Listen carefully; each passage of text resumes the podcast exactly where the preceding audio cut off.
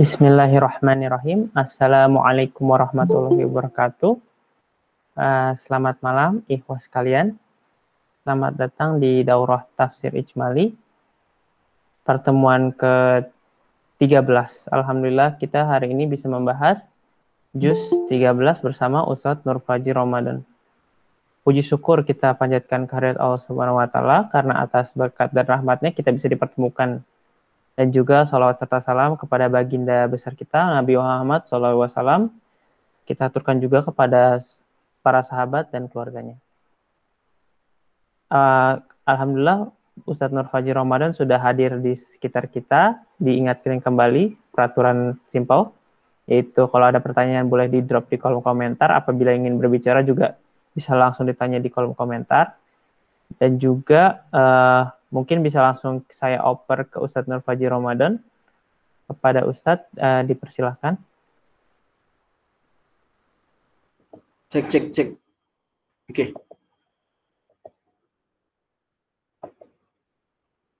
Hmm. Bismillahirrahmanirrahim. Assalamualaikum warahmatullahi wabarakatuh.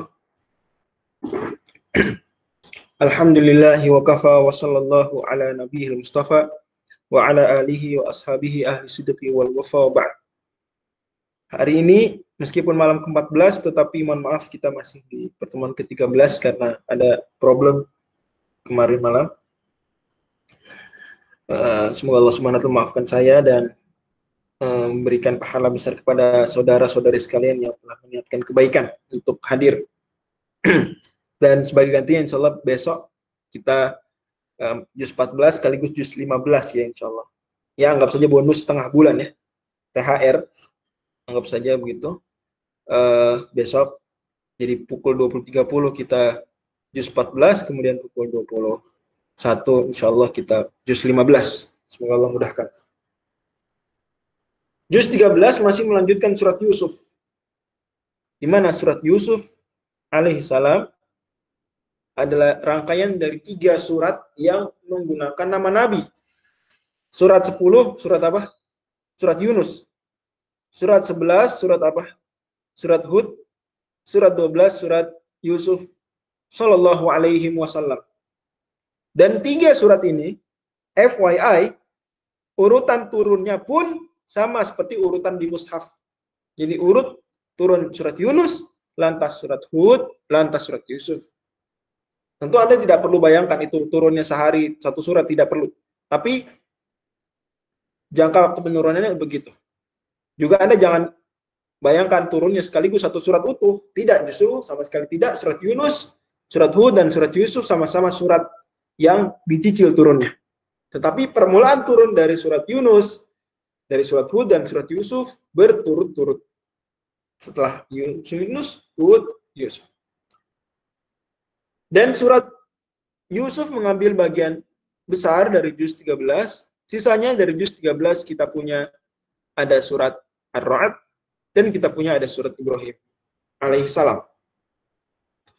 Allah Subhanahu wa taala sebutkan di juz 13 perkataan raja Mesir dan ingat waktu itu penguasa Mesir adalah bangsa Hyksos, bukan bangsa Koptik as usual.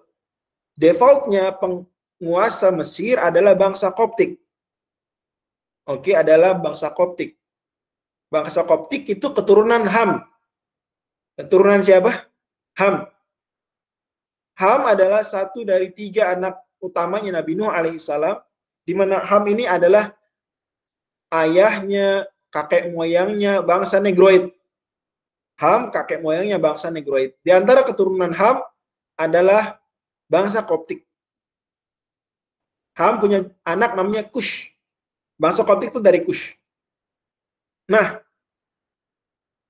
bangsa Koptik sempat ada satu masa itu mereka dikudeta atau di ada data diinvasi lebih tepat bukan kudeta diinvasi oleh bangsa dari Syam namanya bangsa Hyksos. Di masa itulah Nabi Yusuf hidup, Nabi Yusuf di Mesir, karenanya Allah Subhanahu wa taala sebut penguasa Mesir dengan raja Al-Malik. Padahal Allah sebut penguasa Mesir di zaman Nabi Musa dengan nama Firaun. Ingat, Firaun bukanlah nama orang. Firaun adalah jabatan. Oke? Sebagaimana Al-Malik bukan nama orang tetapi jabatan. Seolah-olah seolah-olah kepala uh, let's say kepala negara kalau negaranya republik itu presiden. Seolah-olah ya. Nah, kalau kalau dia uh, monarki, maka nama penguasanya apa? Raja. Anggap satu negara di suatu masa itu republik. Maka penguasanya disebut presiden, presiden, presiden. Siapa pun yang jadi presiden disebut presiden penguasanya. Ada satu masa itu yang berlaku bukan republik tapi monarki. Oke, maka penguasanya disebut apa? raja, raja, raja. Siapa pun rajanya. Dari sini kita paham bahwa Mesir awalnya penguasanya bangsa Koptik, sempat suatu masa zaman Nabi Yusuf, itu bangsa Hiksos atau pra Nabi Yusuf ya, sedikit bangsa Hiksos, kemudian kembali lagi bangsa Koptik. Dan ini sudah dibuktikan oleh para Egiptolog, pakar-pakar sejarah Mesir. Dan ini salah satu ijaz kemujizatan Al-Quran. Di mana Al-Quran begitu presisi memberikan kode untuk suatu apa ya, suatu peristiwa besar sejarah. Itu kan peristiwa besar. Ada satu masa Mesir yang menguasai bukan penduduk pribumi yang menguasai invasi bangsa lain. Seolah-olah kita bisa istilahkan Mesir lagi dijajah gitu selama beberapa tahun. Dan itu Allah Subhanahu wa taala kasih isyarat hanya dengan apa? Mengganti Firaun dengan Al-Malik. Luar biasa. Dari sini kita paham sekali lagi konsep yang ya, sering saya ulang-ulang bahwa Al-Qur'anul Karim itu tidak bertujuan utama menjelaskan sains, bukan pula bertujuan utama memaparkan fakta sejarah. Bukan, itu bukan tujuan utama Al-Qur'an. Tapi kalau Al-Qur'an sudah singgung-singgung sains, sudah nyerempet-nyerempet sejarah, maka mustahil Al-Qur'an keliru. Saya ulangi lagi. Al-Qur'an tujuan utamanya bukan menjelaskan sains, bukan memaparkan sejarah, bukan itu tujuan utama Al-Quran. Tujuan utama Al-Quran adalah menjadi guidance bagi hidup kita, bagaimana menjadi khalifah yang betul di muka bumi. Tetapi kalau Al-Quran sudah singgung-singgung sejarah, nyerempet-nyerempet sains, sedikit, banyak, maka pasti itu akurat, tidak mungkin keliru karena Allah Subhanahu wa taala Maha mengetahui La yadillu rabbi wa la yansa. Allah mustahil keliru, mustahil lupa. Subhanahu wa ta'ala. Kata Allah, wa qala al-maliku tuni bi astakhlisu li nafsi. Berkata raja, bawa Nabi Yusuf ke aku. Aku akan jadikan dia orang istimewa. Maka ketika sudah sampai Nabi Yusuf di hadapan sang raja Mesir, oke, okay, maka raja Mesir ini mengatakan, yawma ladaina makinun amin. Sungguh engkau mulai hari ini menjadi seorang yang berkedudukan tinggi di lingkungan kami lagi dipercaya. Sambut Raja Mesir sembari menawarkan jabatan tinggi di kerajaan bagi Nabi Yusuf alaihissalam. Nabi Yusuf menjawab, Ijalni ala khazainil ardi ini hafidhun alim. Jadikanlah aku bendaharawan di Mesir. Masya Allah, Allah sering menyebut Mesir dengan Al-Ard. Ya. Maka orang Mesir juga punya ungkapan al, uh, ungkapan Misru umud dunia, Mesir induk dunia. Kalau di Al-Quran Allah sering menyebut Mesir dengan al-ard, the earth. Ya, seolah-olah, masya Allah ya. Walaupun kita tahu itu pada akhirnya uh, zikru akul wa yuradu bihil ba'd, tapi itu istimewa sebetulnya menyebut Mesir dengan al-ard. Kalau jani Allah khuzainil ard, jadikan aku bendaharawan Mesir. Jadikan aku, let's say, menteri yang mengatur keuangan Mesir mengatur anggaran, mengatur uang masuk, uang keluar, mengatur bantuan langsung tunai BLT, mengatur dan dan seterusnya terkait dengan uang dan stok makanan di Mesir. Kenapa? Ini hafizun alim karena sungguh aku adalah orang yang pandai menjaga. Hafizun. Aku orang yang amanah dan berpengetahuan. Alimun. Dan ini dua kriteria seorang staf yang ideal. Kalau Anda ingin punya staf yang ideal, pekerja yang luar biasa, Dua saja syarat. Hafizun, alimun. Ini sudah mewakili sebetulnya. Syarat intinya. Hafizun, punya apa amanah, berintegritas bahasa kitanya. Alimun berpengetahuan terkait dengan bidangnya. Kalau ini bidang keuangan berarti dia jago bikin anggaran, laporan, bisa mengawasi, teliti. Dan hafizun harus amanah. Ada sebagian orang hafizun tapi tidak alimun. Dia amanah, masya Allah, tapi nggak ngerti. Tapi skillnya payah. Atau alimun, masya Allah, jago, tapi tidak hafidun, tidak amanah. Dua-duanya merusak. Semoga Allah jaga kita dari perangai tersebut.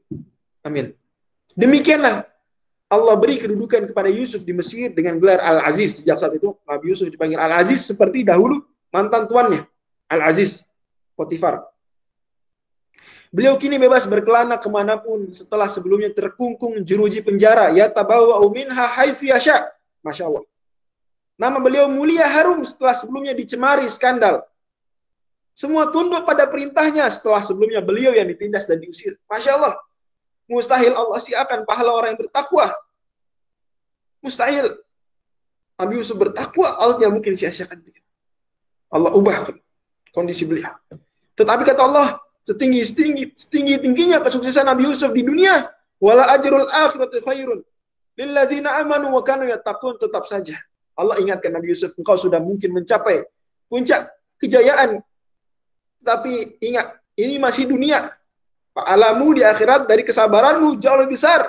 Jangan kau sekali-kali bayangkan bahwa balasan kesabaranmu selama ini hanyalah jabatan. Oh, terlalu remeh wahai Yusuf. Jangan pula orang setelahmu kemudian beranggapan, oh kalau saya sabar, saya akan dapat jabatan seperti Nabi Yusuf. Ah, terlalu remeh. Kalau jabatan adalah balasan bagi kesabaran wala ajrul akhirati khairun lil ladzina amanu wa kanu yattaqun. Sungguh pahala dan balasan ketakwaan beliau di akhirat itu jauh lebih baik. Nabi Yusuf berhasil mengatur perekonomian Mesir selama tujuh tahun kemakmuran dengan dikdaya. Sekali lagi rumus Nabi Yusuf tujuh tujuh satu tujuh tujuh satu sebagaimana beliau takwilkan. Ya. Qala tazra'una sab'a asnina da'aban mama hasatum dan seterusnya. Tumayatim ba'di dzalika. Sab'un shidadun ya'kulna ma qaddamtum lahun. Tujuh berikutnya. Kemudian Nabi Yusuf tutup dengan Tumayati min ba'di dzalika amun fihi wa thunas wa fihi ya'sir. Satu tahun. 771, 15 tahun. Nabi Yusuf berhasil mengatur perekonomian Mesir selama tujuh tahun, begitu disiplin. Tujuh tahun makmur, dikdaya, tapi disiplin, berhemat. Kenapa? Karena nanti tujuh tahun berikutnya paceklik. Sesuai tahu beliau pada mimpi raja, Kini masuk tujuh tahun paceklik. Kekeringan melanda juga wilayah, tidak hanya Mesir, tapi juga sekitar Mesir, termasuk Syam, tempat tinggal keluarga Nabi Yusuf alaihissalam. Waktu itu pemerintah Mesir sebagai salah satu negara terhebat di dunia. Kita semua tahu sampai sekarang. Negara hebat itu rajin bantu negara lain kan. Ya. Mesir saat itu salah satu negara terhebat di dunia. Anda boleh bilang Nabi Yusuf itu saat itu adalah menteri perekonomian kalau sekarang ya let's say Amerika misalnya let's say uh, Inggris, ya negara yang memiliki peran besar di dunia, masya Allah. Tetapi pemerintahan Mesir umumkan, mengumumkan surplus bahan makanan karena manajemen pangan yang jitu, masya Allah. Jadi tidak hanya bisa menjaga stok untuk penduduk Mesir, tapi juga bisa nyumbang untuk non Mesir.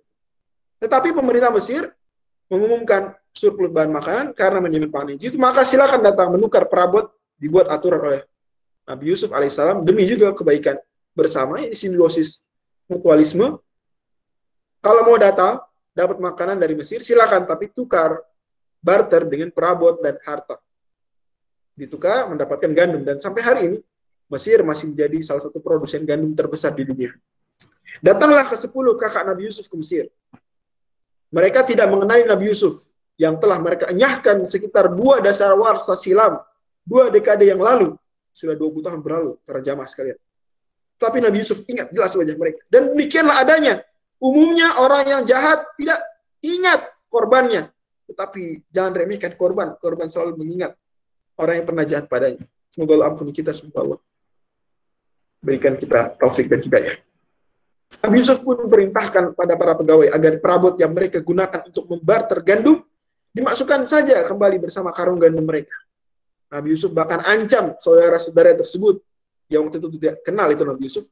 Kalau mereka tidak kembali lagi membawa adik mereka yakni Bunyamin, saudara kandung Nabi Yusuf dari ibundanya Rachel, maka tidak akan tak beri tidak akan diberi gandum lagi. Fa ilam ta'tuni bihi faila kaila lakum indi wala taqrabun. Maka berhasillah Nabi Yakub pada akhirnya dibujuk untuk mengizinkan Bunyamin dibawa ke Mesir. Setelah tentu sumpah dan janji yang lebih ketat diberikan karena kata ayahnya Nabi Yakub, "Hal amanukum alaihi illa kama amintukum ala akhihi min qabl."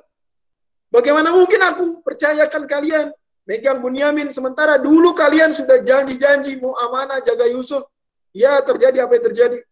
Maka harus ada falama atau mawfiqhum harus ada janji dulu. La ta'tuna nabi illa an yuhaqabikum. Tiba di Mesir tanpa disadari kakak-kakaknya semuanya, ya mereka semua masuk berpencar sesuai amanah sang ayah. La tadkhulu min babin wahidin wa dakhulu min abwabin mutafarriqah. Disuruh datang, kalian nggak boleh komplotan, ngumpul-ngumpul bareng. Harus mencar-mencar.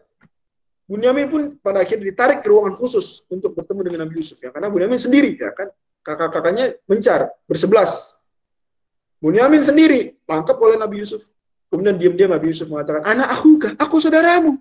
Bisik Nabi Yusuf memulai reuni hangat tersebut.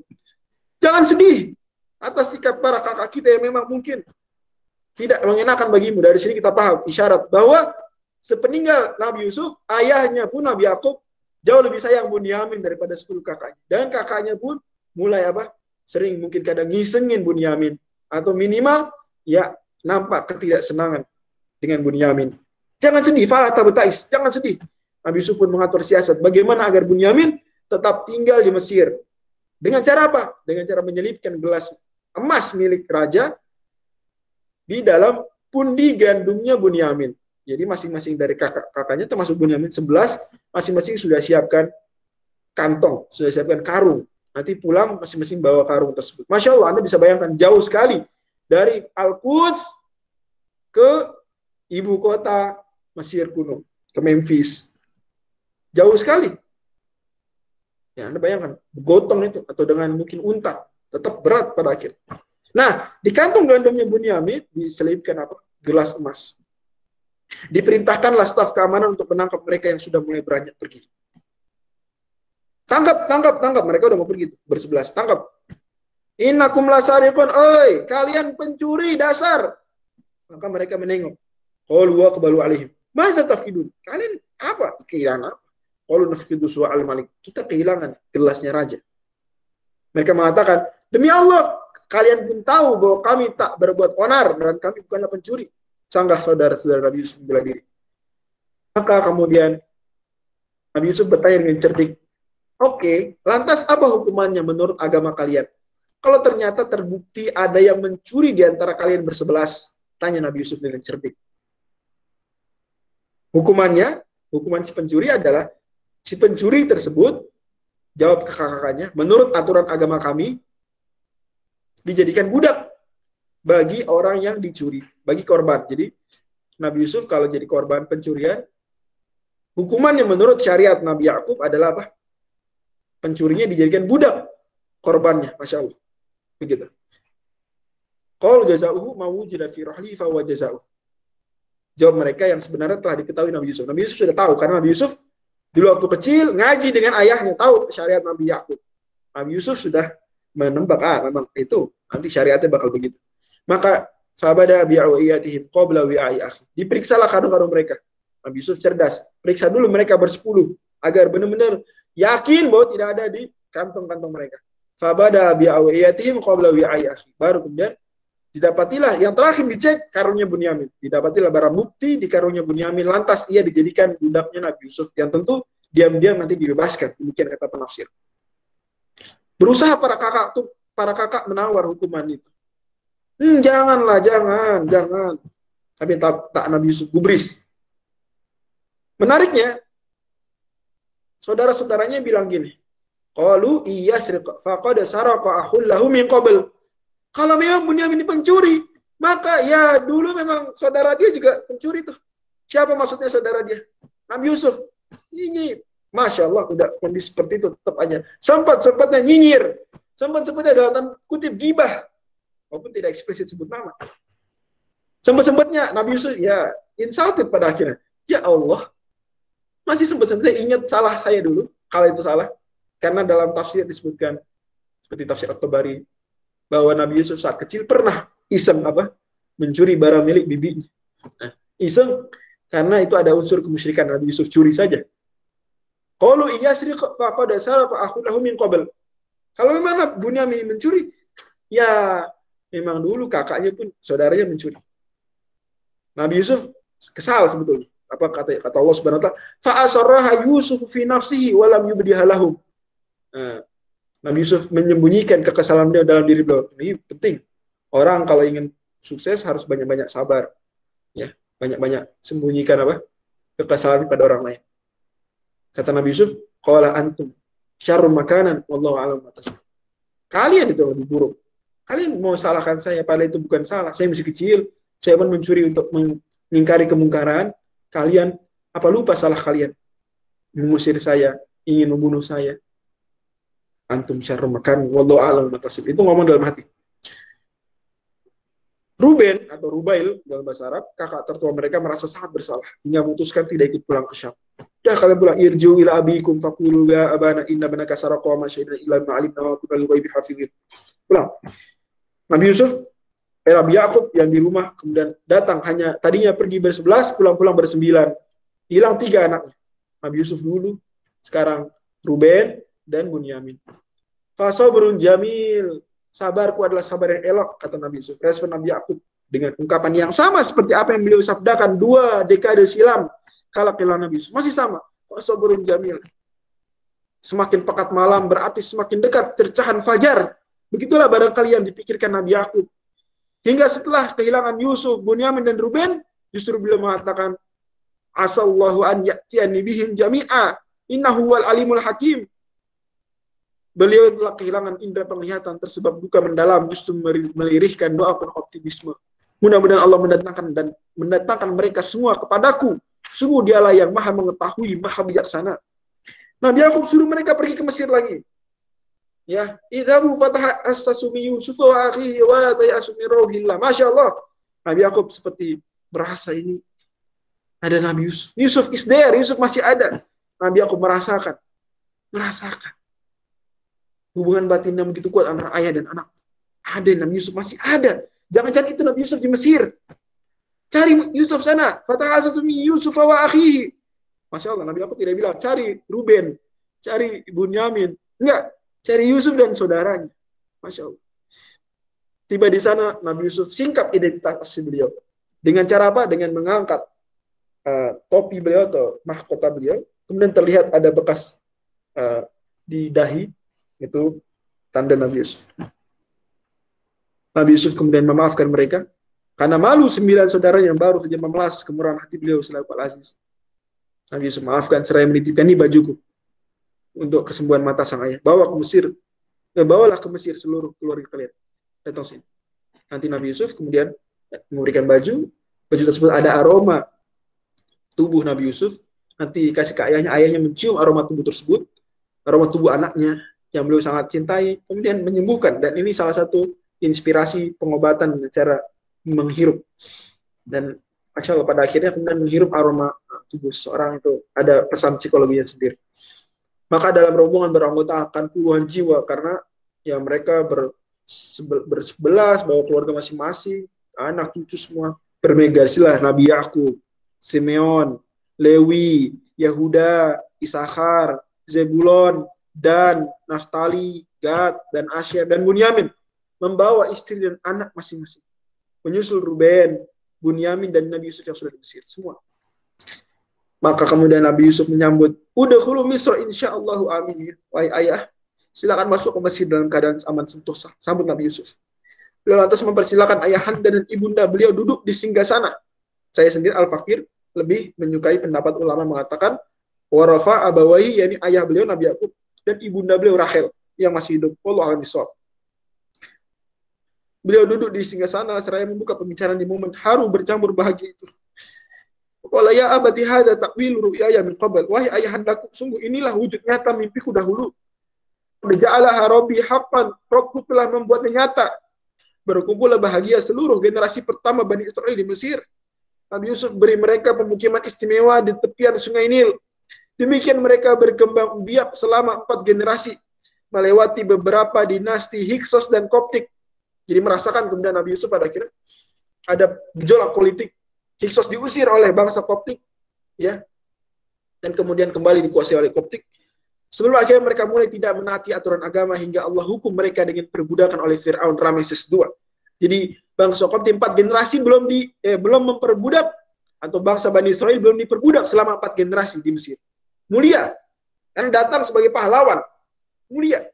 Tapi baru mulai Ramses II, Fir'aunnya Nabi Musa mulai memperbudak. Jadi perbudakan Bani Israel pertama kali dilakukan Fir'aun Ramses II-nya Nabi Musa.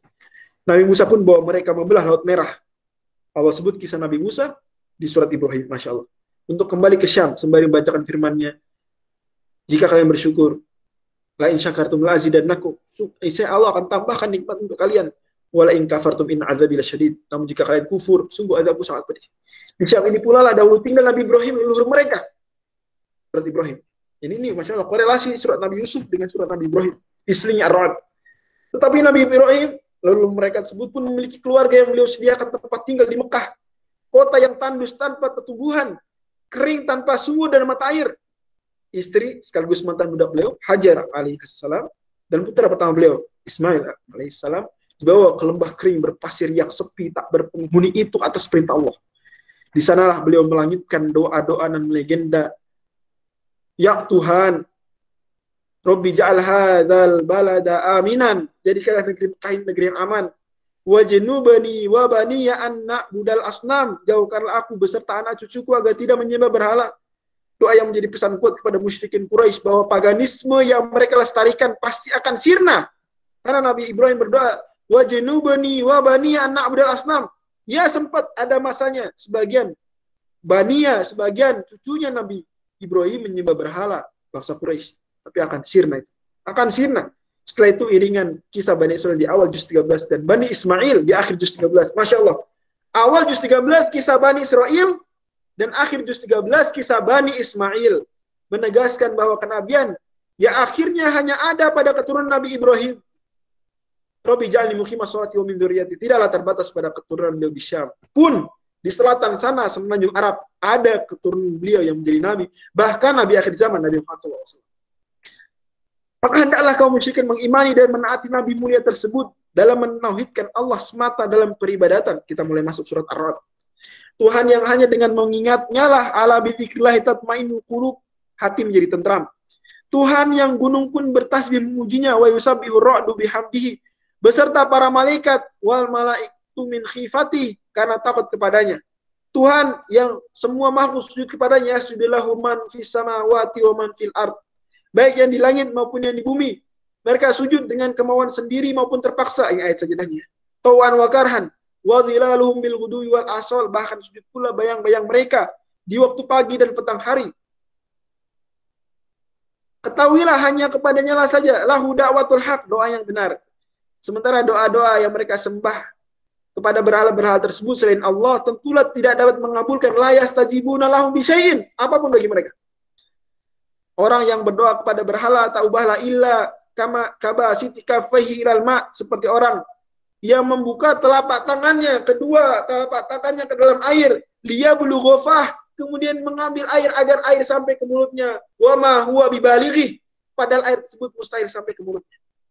Itulah sia-sia belakalah doa mereka doa kepada berhala selain Allah tetapi Allah Subhanahu wa taala menunda azabnya atas musyrikin dia bukan ingkar janji tidak Ya, wala tahsabanna Allah bukhlifa wa'dihi rusulah. Tidak.